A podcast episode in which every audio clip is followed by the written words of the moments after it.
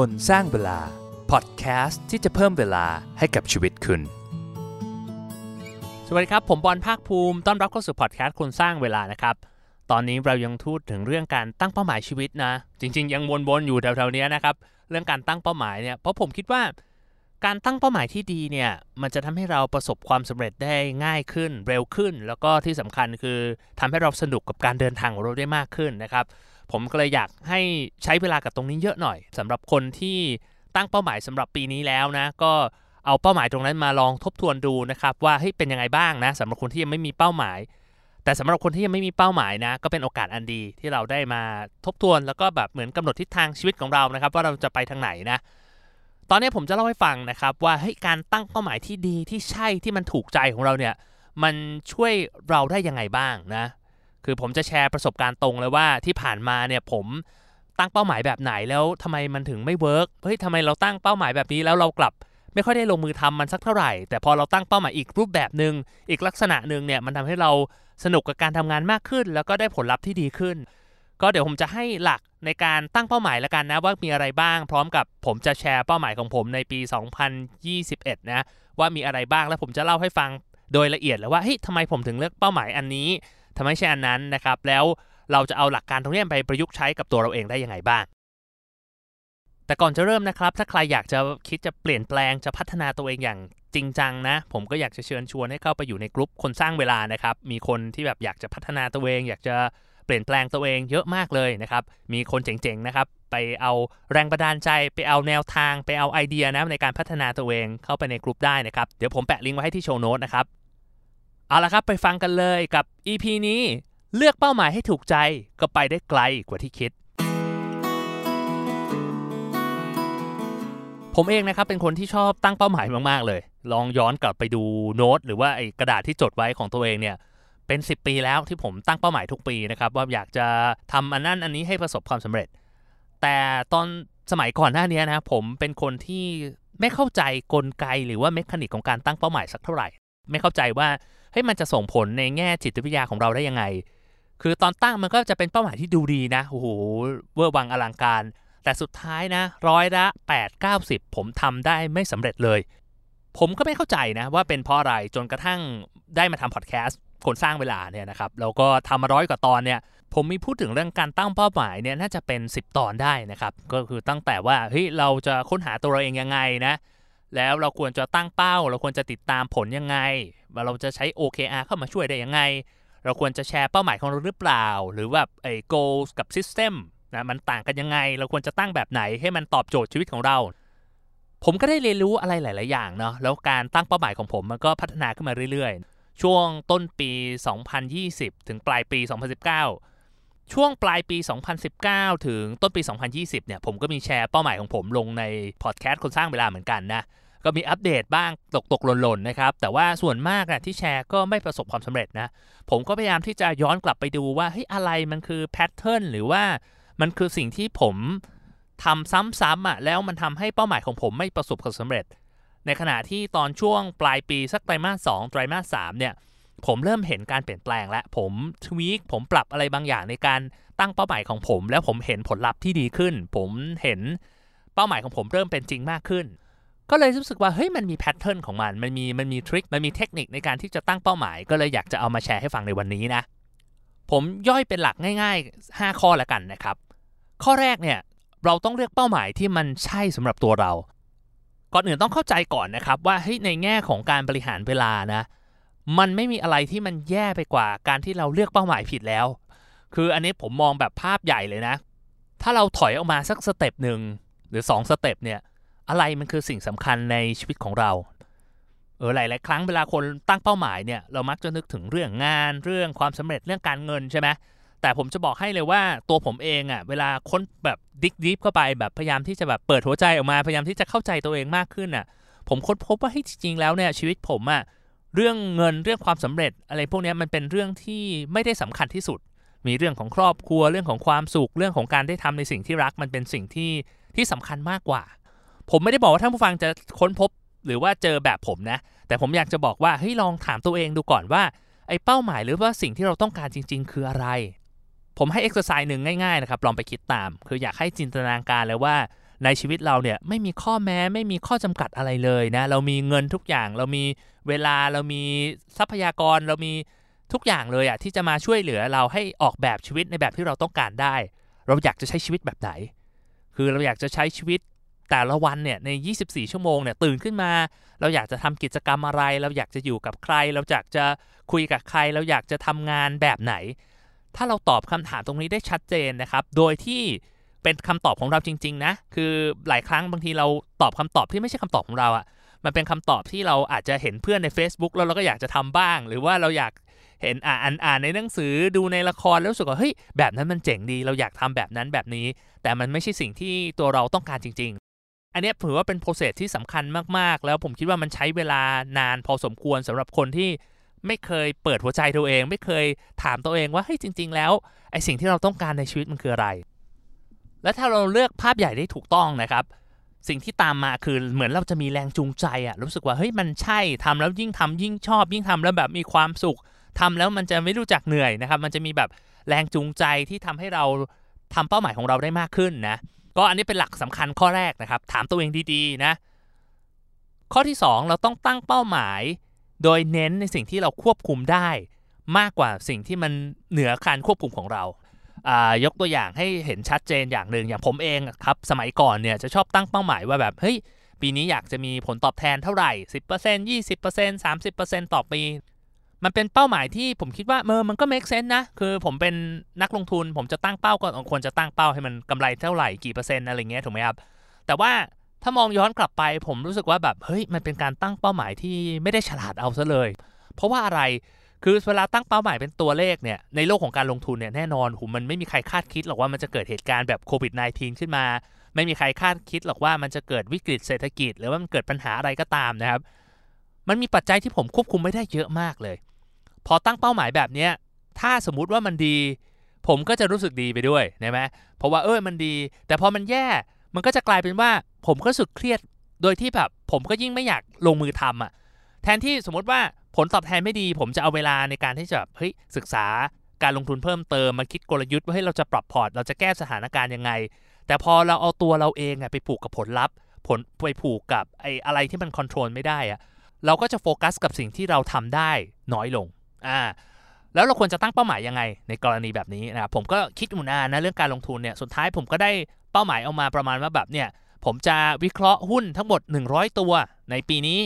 โดยการวิเคราะห์หุ้นเนี่ยผมก็เชื่อว่ามันคือ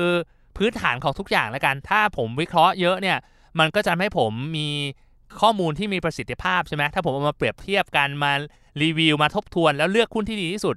ผมก็น่าจะได้ผลตอบแทนที่ดีขึ้นนะเทียบกับผมไม่ได้ลงมือทำอะไรเลย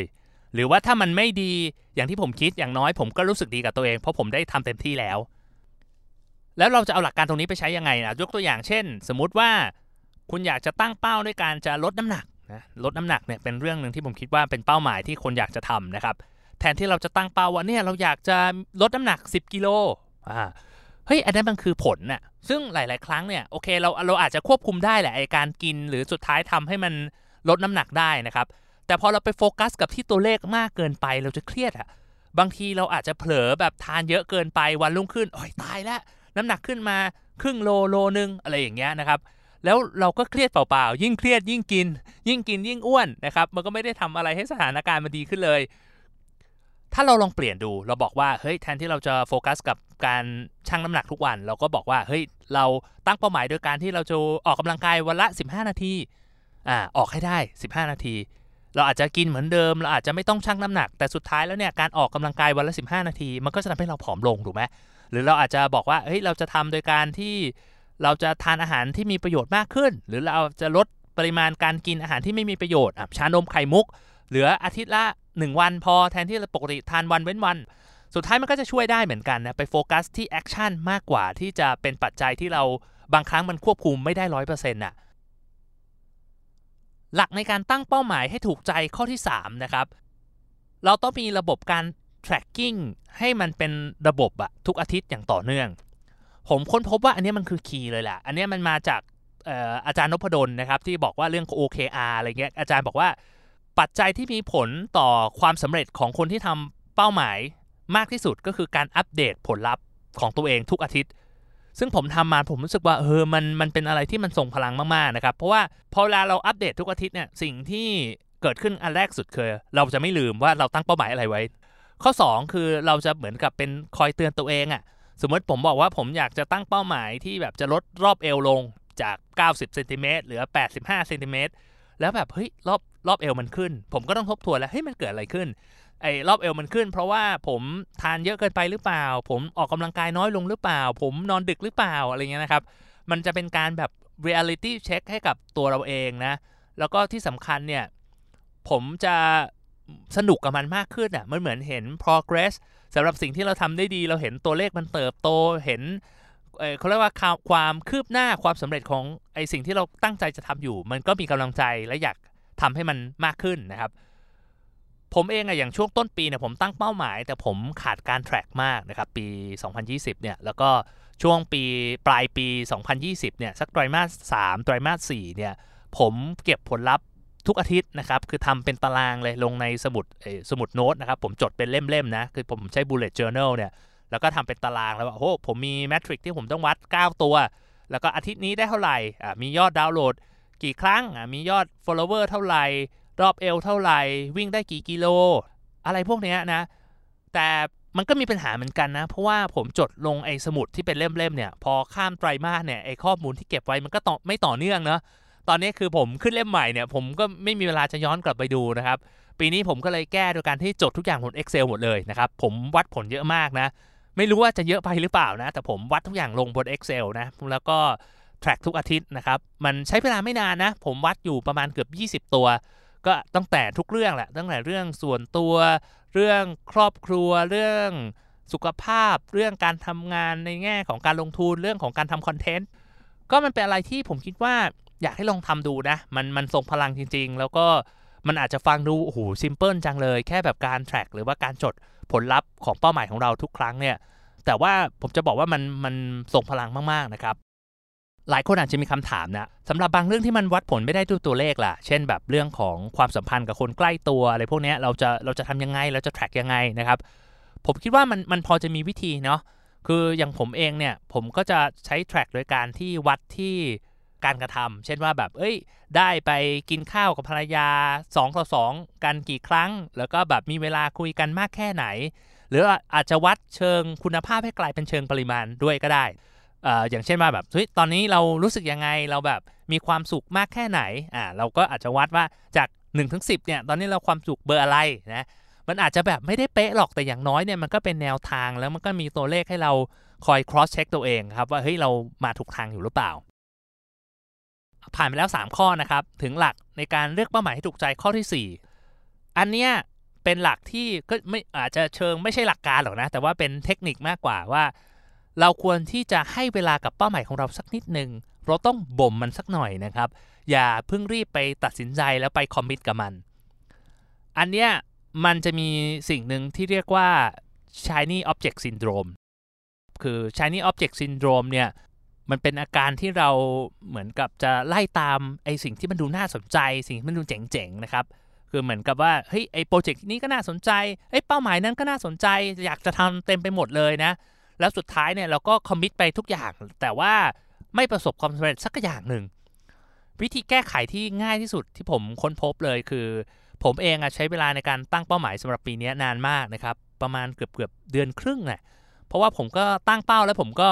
วางมันไว้นะครับ จดไว้ใน Evernote เนี่ย แล้วผมก็จะกลับมาทบทวนดู เฮ้ย ผมยังอยากทำเป้าหมายนี้อยู่หรือเปล่านะ พอผมเจอไอเดียใหม่ๆ เจอ inspiration ใหม่ๆ จากคนในกลุ่มอะไรอย่างเงี้ย ผมก็แบบ เฮ้ย มาแชร์กันว่า เฮ้ย ลองมาทบทวน เอ้ย เป้าหมายนี้มันน่าสนใจ เราลองเอามาทำตามเขาดูไหม หรือว่าเราลองทบทวนตัวเองว่าอะไรที่เราอยากจะได้จริงๆอะในปีหน้าแต่ผมปล่อยให้มันบ่มอยู่ในนั้นนะครับ มันอาจจะเหมือนเป็นวายชั้นดีนะ ที่มันอาจจะต้องใช้เวลาสักนิดนึงในการที่จะให้มันหมัก ตัวแล้วก็เป็นผลผลิตที่แบบเป็นเป้าหมายที่เราอยากจะได้จริง ๆ นะครับ เป้าหมายที่เรารู้สึกว่าแบบเฮ้ยมัน nice to have อะคือแบบเเออมีก็ดีไม่มีก็ได้เงี้ยพวกนี้พอเวลาผ่านไปเรารู้สึกแบบเฮ้ยเราเราไม่ได้อยากได้มันขนาดนั้นอะแต่ถ้าเป็นเป้าหมายที่เราตั้งแล้วมันใช่จริง ๆอะผ่านไปอีกเดือนหนึ่งผ่านไปอีก 2 เดือน พอเรามาอ่านเรามาคิดถึงว่าเฮ้ยถ้าเราทำมันสำเร็จเนี่ยเราจะแบบมีความสุขแค่ไหนวะอะไรเงี้ยแสดงว่าเป้าหมายเนี่ยมันมันใช่สำหรับเรา ก็ ให้เวลาบ่มมันนิดนึงนะ แล้วลองมาทบทวนตัวเองดีๆ พูดกับตัวเองเยอะๆว่าเฮ้ยไอสิ่งนี้มันใช่สิ่งที่เราต้องการจริงๆหรือเปล่า แล้วก็หลักข้อสุดท้ายนะครับในการเลือกเป้าหมายให้ถูกใจเนี่ยให้ไปได้ไกลกว่าที่คิดเนี่ยก็คือว่าเราต้องเลือกครับว่าเราจะแชร์เป้าหมายแบบไหนอ่าอันนี้ผมมีพูดไว้ใน episode 129 นะครับ ก็ย้อนกลับไปฟังดูได้นะ แต่ว่าผมจะบอกว่าอันนี้เป็นเรื่องสำคัญมาก ที่ผ่านมาเนี่ยผมไม่เข้าใจหลักการตรงนี้นะครับ ผมเลือกแชร์เป้าหมายที่มันไม่ควรจะแชร์ แล้วพอแชร์ไปเสร็จแล้ว มันทำให้มันโอกาสความสำเร็จมันน้อยลงนะครับ มันมีงานวิจัย เช่นแบบเป้าหมายที่เรารู้สึกว่าเฮ้ยมันต้องการความคิดสร้างสรรค์มาก ๆ หรือว่าเป็นเป้าหมายที่เรายังไม่ค่อยชัวร์ว่าแนวทางในการทำมันจะเป็นยังไงนะครับ หรือมันเป็นอะไรที่มันเกี่ยวข้องกับตัวตนของเราเนี่ยเราไม่ควรจะแชร์เอาตัวอย่างเช่นอะไรบ้างนะครับ เราบอกว่าเฮ้ยเราอยากจะเป็น โปรแกรมเมอร์นะเราอยากจะเป็นนักกีฬา e-sport อะไรเงี้ยเราบอกเนี่ยเราตั้งเป้าไว้อะไรพวกเนี้ยคือการตั้งเป้าแบบเนี้ยมันจะทำให้เรารู้สึกดีเวลาเราตั้งนะครับแล้วเราประกาศให้คนอื่นรู้โหมันดูเท่จริงมันแบบความฝันเราเป็นจริงแล้วนะครับ แต่การวิจัยมันบอกว่าการตั้งแบบนี้มันทำให้แรงจูงใจในการที่จะทำเป้าหมายนั้นให้กลายเป็นจริงน้อยลงนะแล้วอีกอย่างหนึ่งเนี่ยบางครั้งเวลาเราแชร์เป้าหมายของเราไปแล้วเนี่ยมันทำให้เรามี mindset ที่ที่ฟิกอะ คือบางครั้งการไปถึงเป้าหมายของเรา มันอาจจะไม่ใช่สิ่งนี้ก็ได้ใช่ไหมครับ เราอาจจะมีซุปเปอร์เราบอกเราอยากจะสุขภาพแข็งแรง เราบอกว่าเนี่ยเราจะไปวิ่งให้ได้ 1,000 กิโลเมตรภายในปีนี้ แต่พอทำไปจริง ๆ แล้วสุดเฮ้ยเราไม่ได้ชอบการวิ่ง เราอาจจะชอบการปั่นจักรยานเราชอบการออกกำลังกายมากกว่าเงี้ย คือพอพอแชร์ไปแบบเนี้ยมันจะทำให้เราเหมือนเราต้องทำตามไอสิ่งที่เราคอมมิตไว้ทั้งที่มันไม่ใช่สำหรับตัวเราจริง ๆ นะ ก็เลยต้องเลือกเป้าหมาย อะไรที่มันยังแบบมีแนวทางที่ไม่ชัดเจน เรายังไม่ชัวร์กับมันจริงๆนะครับก็อย่าเพิ่งแชร์รอไอ้ที่มันชัวร์จริง ๆ ก่อนแล้วรู้สึกว่าเฮ้ยมันใช่จริง ๆ เราค่อยเราค่อยแชร์มันออกไปนะก็ทวนกันอีกทีนะครับก็มีหลัก 5 ข้อนะก็คือ ข้อแรกเนี่ยก็คือว่าต้องเลือกเป้าหมายที่มันใช่สำหรับตัวเรานะ มันไม่มีอะไรที่เสียเวลามากไปกว่าการที่เราเลือกเป้าหมายที่มันไม่ใช่อีกแล้วนะครับ ข้อ 2 คือเราต้อง เน้นที่ action นะครับอย่างที่ผมเคยบอกไปว่าแบบ goals กับ system เนี่ยว่าเฮ้ยเราควรเลือกเป้าหมายที่มันเน้นที่การกระทำมันเน้นที่ที่เราสามารถควบคุมได้อะมากกว่าสิ่งที่มันอยู่ปัจจัยที่มันเป็นปัจจัยภายนอกนะครับ ข้อ 3 คือเราต้องมีทำระบบ tracking ทุกอาทิตย์นะ ข้อ 4 คือเราต้องใช้เวลากับมันสักนิดนึง ให้มันบ่มสักหน่อยนึงนะ กลั่นกรองให้มันออกมา เฮ้ย มันเป็นสิ่งที่เราต้องการจริง ๆ นะครับ แล้วก็รวมถึงข้อ 5 เราต้องรู้ว่าเป้าหมายแบบไหนที่เราควรจะแชร์ เป้าหมายแบบไหนที่เราไม่ควรจะแชร์ ก็หวังว่าน่าจะเห็นภาพนะว่าเฮ้ยมันมีหลักการอะไรบ้างนะครับ เดี๋ยวผมขอแชร์เป้าหมายของผม ในปีนี้นะอย่างเร็วๆนะให้เห็นภาพว่าเฮ้ยมันเกิดอะไรขึ้น แล้วก็ให้เห็นภาพนะครับว่าเฮ้ยผมเอาหลักการตรงนี้มาใช้ได้ยังไงบ้างนะปีนี้ผมตั้งเป้าหมายที่ที่ผมอยากจะแชร์นะ ก็คือมี 3 หมวดเรื่องของการลงทุน การทำคอนเทนต์แล้วก็เรื่องส่วนตัวเรื่องสุขภาพอออย่างเรื่องส่วนตัวเนี่ย ผมก็ตั้งเป้าว่าอยากจะอ่านหนังสือให้ได้ 52 เล่ม คือการอ่านหนังสือเนี่ยจริง ๆ ผมรู้สึกว่ามันเป็นอะไรที่สำคัญมากๆเลยเนาะแล้วผมเริ่มทำมาได้สักประมาณอาทิตย์ 2 อาทิตย์แล้ว ผมสึกว่าโอ้โหผมน่าจะทำตั้งนานแล้วอะไรเงี้ยทำไมที่ผ่านมาผมไม่ฉลาดเลยเนาะที่แบบไม่อ่านหนังสือเพราะรู้สึกว่าพออ่านแล้วแบบเรารู้สึกดีกับตัวเองมากขึ้น เราได้เรียนรู้ได้ไอเดียใหม่ๆ รวมถึงมันทำให้ผมใช้เวลากับการเล่นมือถือน้อยลงด้วยนะเออใครมีปัญหากับการเล่นมือถือเนี่ยลองใช้การอ่านหนังสือ ก็ช่วยได้นะครับผมตั้งเป้าเป็นตัวเลข 52 เล่ม ผมคิดว่าเอออาทิตย์ละเล่มเนี่ยมันน่าจะพอไหวนะตอนนี้ผมอ่านอยู่หลายเล่มแต่ก็ยังไม่จบสักเล่มหนึ่งก็เป็นเป้าหมายที่ผมคิดว่าน่าจะแชร์ได้ เพราะว่าหนึ่งคือเป็นอะไรที่มันไม่ได้แบบ p r i v a t มาก แล้วก็อีกอย่างหนึ่งคือมันก็น่าจะเป็นอะไรที่แบบมันเป็นแรงจูงใจอะที่ทำให้ผมอยากจะทำมากขึ้น ผมรู้สึก feel good ที่จะแชร์มัน อีกอันหนึ่งก็คือผมออกกำลังกายให้เทียบเท่ากับการวิ่ง 800 กิโลเมตร เอออันนี้มันเป็นเป้าหมายที่ที่แปลกนิดนึงนะทำไมมันต้องมีคำว่าเทียบเท่าด้วยนะคือก่อนหน้านี้ผมตั้งเป้าเรื่องการวิ่งอะ่ะผมรู้สึกว่าอุ้ยเนี่ยผมจะวิ่งให้ได้เดือนนี้ 200 กิโลเดือนนั้น 300 กิโล มันไม่เคยสำเร็จเลยนะครับ เพราะว่าสิ่งที่เกิดขึ้นก็คือ ผมเองก็ไม่ได้ชอบการวิ่งขนาดนั้นอะคือผมเป็นคนที่เบื่ออะไรง่าย ผมรู้สึกว่าเฮ้ยถ้าผมตั้งเป้าเรื่องการวิ่งอย่างเดียวเนี่ย มันไม่น่าจะรอดแหละ เพราะผมรู้สึกว่าผมอยากจะไปเล่นบาสผมอยากจะไปปั่นจักรยาน ผมอยากจะไปทำอย่างอื่นบ้างนะครับ ผมก็เลยตั้งเป้าให้มันมีความยืดหยุ่น เออ อันนี้น่าสนใจ ผมจะมีตารางอยู่อันนึง ที่จะคอยบอกว่า สมมติว่าผมวิ่ง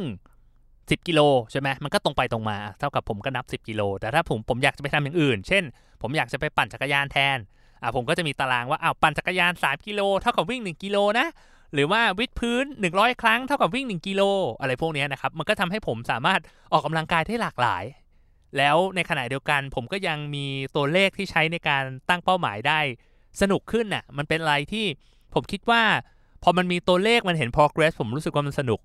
อย่างปีที่แล้วเนี่ยผมตั้งเป้าหมายว่าผมจะออกกำลังกาย 200 ครั้งใน 1 ปี แล้วก็กะว่าอย่างน้อยเนี่ยหนึ่งร้อยร้อยครั้งเนี่ยผมจะแบบเหมือนไปเล่นเวทเล่นยิมอะไรพวกเนี้ยแต่เอาเข้าจริงมันน่าเบื่อมากๆเลยนะ แบบมานั่งจดโอ้เมื่อไหร่จะครบว่าอะไรอย่างเงี้ย คือมันไม่แบบมันไม่ท้าทายแล้วก็สมมติว่าถ้าผมทำพลาดไป ผมอยากจะแก้ตัวมันก็แก้ตัวไม่ได้แล้ว เพราะว่ามันมันผ่านไปแล้วผ่านไปเลย สมมติผมบอกจะทำ200 วันอะแต่ครึ่งปีแล้วผมทำไม่ได้อย่างเงี้ยมันก็มันที่เหลือมันก็ไม่มีความหมายแล้วใช่ไหมครับแต่สมมติถ้าผมตั้งเป้าหมายเป็นตัวเลขแบบเนี้ยสมมติว่าเฮ้ยครึ่งปีแรกไตรมาสแรกผมทำไม่ดีอะผมก็อาจจะไป speed up ตอนไตรมาสสองไตรมาสสามให้มันทันแล้วจบ ภายในไตรมาสสี่ตามเป้าของผมได้นะครับผมรู้สึกว่าเออมันมันสนุกดี ก็เอาลองไปทำดูนะครับ ก็เผื่อว่าใครที่แบบเฮ้ยไม่อยากจะตั้งเป้าหมายที่มัน fix อันหนึ่งเนี่ยก็ลองลองคล้ายๆว่า สร้างความหลากหลายสร้างมิติความยืดหยุ่นของมัน แล้วเอาลองไปใช้ดู ผมคิดว่ามันทำให้ตั้งเป้าหมายแล้วลุยกับมันได้สนุกขึ้น เป้าหมายอีกชุดหนึ่งนะครับ เรื่องของการลงทุนเนาะเรื่องของการลงทุนเนี่ยผมก็อย่างที่บอกไป ผมก็ไม่อยากจะวัดผลที่ตัวเลขแหละผมจะวัดผลว่าเฮ้ย action ที่ผมทำได้เนี่ยมันมันมีอะไรบ้าง เป้าหมายคือผมอยากจะเอาชนะตลาด ผมอยากให้พอร์ตมันไม่ผันผวนมาก จัดการบริหารความเสี่ยงที่ดี แล้วก็ที่สำคัญเนี่ยคือผมอยากจะพัฒนากระบวนการการลงทุนของตัวเองอะให้เป็นคนที่เก่งขึ้น และก็มีความสุขกับการลงทุนมากขึ้น ผมก็เลยได้เป็นเป้าหมายย่อยออกมา 3 ข้อ คือวิเคราะห์หุ้นเชิงลึกให้ได้ 100 ตัวนะครับแชร์ไอเดียการลงทุน กับเพื่อนๆพี่ๆน้องๆนักลงทุนเนี่ยอย่างน้อยอาทิตย์ละ2ครั้งเพราะผมรู้สึกว่าผมเองอะเป็นคนที่คิดผ่านการพูดผ่านการคุยนะครับ เวลาผมได้โทรคุยกันได้แชร์ไอเดียกันมันทำให้ผมได้ช่วยคิด แล้วก็ทบทวนอะไรหลายอย่างในหัวผม มันทำให้ผมตัดสินใจลงทุนได้ดีขึ้น แล้วก็เขียน trading journal ว่าผมซื้อขายอะไรไป มันมีอะไรบ้างที่เราสามารถทำได้ให้ผลตอบแทนเราดีขึ้น หรือเรามีความสุขกับการลงทุนมากขึ้น ก็เป็นเน้นที่ action นะไม่ได้เน้นที่ผลตอบแทน และผมเชื่อว่า ถ้าผมทำทั้ง 3 สิ่งนี้ได้ดีนะ ผมก็จะได้ผลตอบแทนที่ดีที่สุดเท่าที่ผมทำได้เหมือนกัน ไม่ว่าสภาวะตลาดมันจะเป็นยังไง แล้วก็รวมถึงเป้าหมายเรื่องคอนเทนต์การทำคอนเทนต์เนี่ยคือภาพใหญ่เนี่ยผมอยากจะพัฒนาตัวเอง อยากจะเจอกับคนเจ๋งๆ อยากจะแชร์ไอเดีย แล้วก็แรงบันดาลใจให้คนอื่นให้มันเกิดการเปลี่ยนแปลง อยากให้เขาเห็นคุณค่าของเวลา อยากให้เขาใช้เวลาได้คุ้มค่า